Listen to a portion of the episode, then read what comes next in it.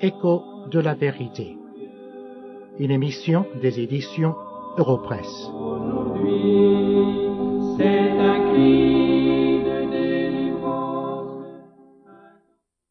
Dans nos émissions précédentes, nous avons commencé à répondre à deux questions. Premièrement, nous nous sommes posé la question Qui est le Saint-Esprit?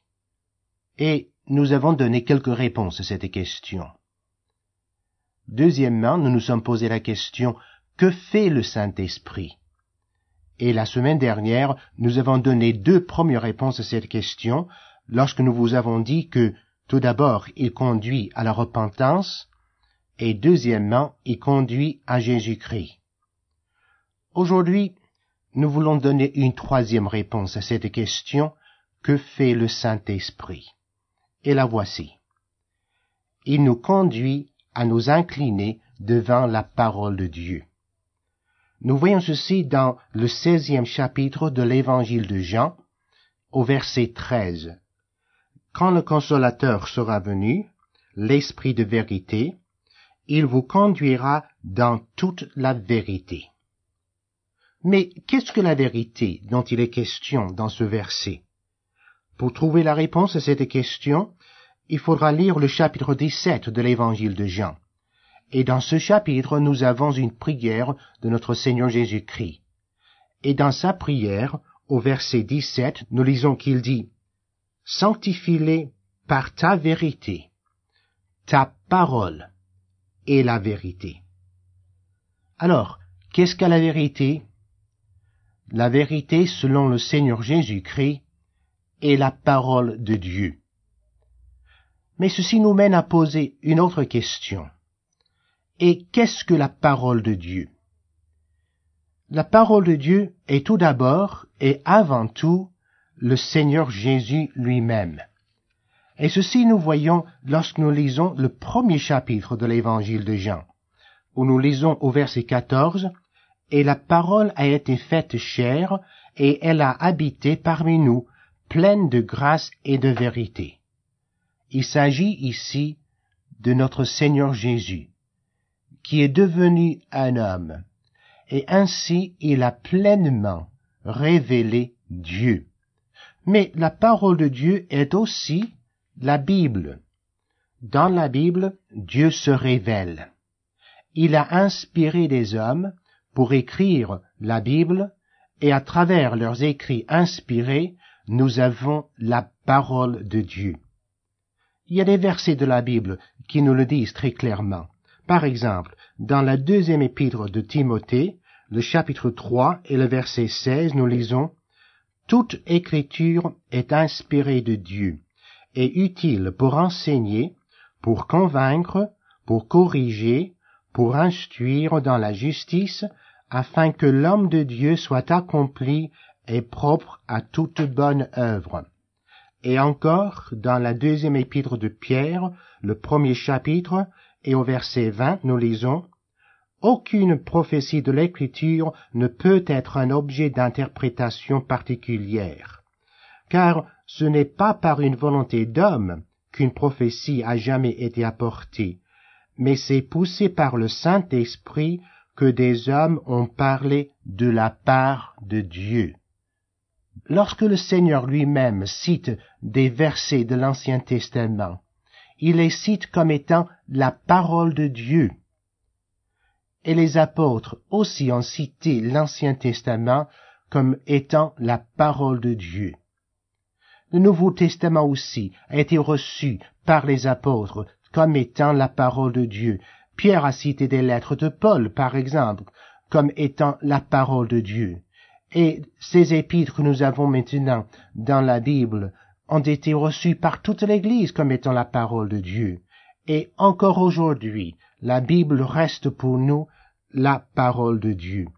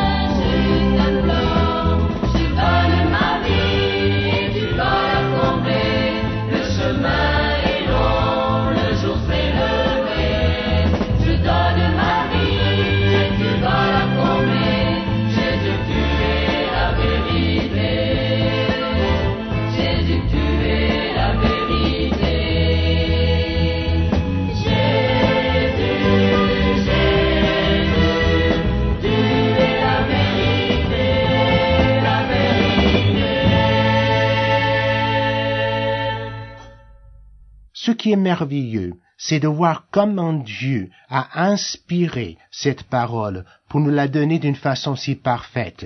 Par exemple, aucun homme n'aurait pu nous donner de lui-même le détail sur la mort du Seigneur que nous trouvons dans le psaume 22, écrit des centaines d'années avant la naissance même du Seigneur Jésus. Nous y lisons au verset 17 de ce psaume 22. Ils ont percé mes mains et mes pieds. Je pourrais compter tous mes os. Eux, ils observent, ils me regardent, ils se partagent mes vêtements, ils tirent au sort ma tunique. Et qu'est-ce qui s'est passé au moment de la crucifixion de notre Seigneur Jésus? Exactement cela. Ils ont percé ses pieds et ses mains. Ses os on pouvait les compter, car aucun d'eux n'a été rompu. Ce ne fut pas le cas pour les brigands qui étaient crucifiés à côté du Seigneur Jésus. Nous lisons que les jambes ont été cassées à ces brigands, mais pas du Seigneur. Et encore, les soldats romains n'ont-ils pas tiré au sort pour partager ses vêtements, sa tunique Comment le psalmiste pouvait-il décrire ces choses dans tant de détails s'il n'avait pas été inspiré par le Saint-Esprit.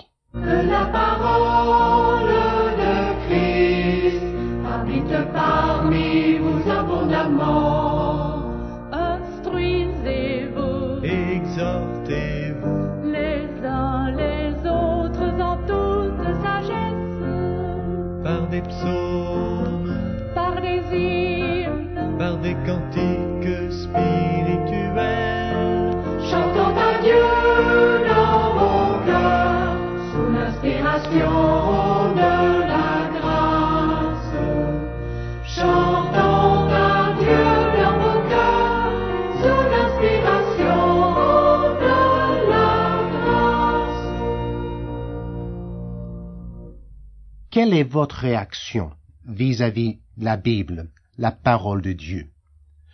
Lorsqu'on pose cette question, nous trouvons fréquemment des réactions très diverses.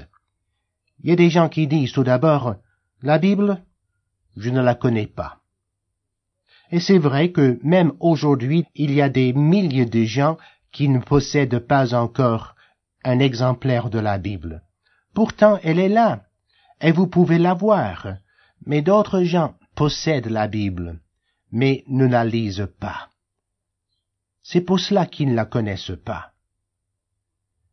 Est-ce possible que, à travers cette émission aujourd'hui, Dieu vous conduit à connaître la Bible?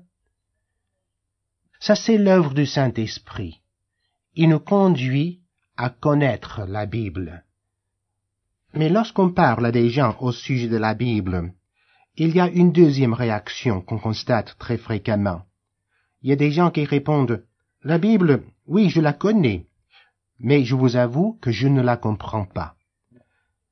Ce n'est pas étonnant, vous savez, de ne pas comprendre la Bible, car la Bible est une révélation que Dieu nous donne de lui-même. Or, Dieu est divin, et nous ne sommes que ses créatures, et il est normal qu'il y ait des choses que nous ne pouvons pas comprendre. Ce n'est pas à nous de tout comprendre au sujet de la Bible, mais c'est à nous de tout croire. L'œuvre du Saint-Esprit, c'est de nous conduire dans toute la vérité de la révélation que Dieu nous donne de lui-même.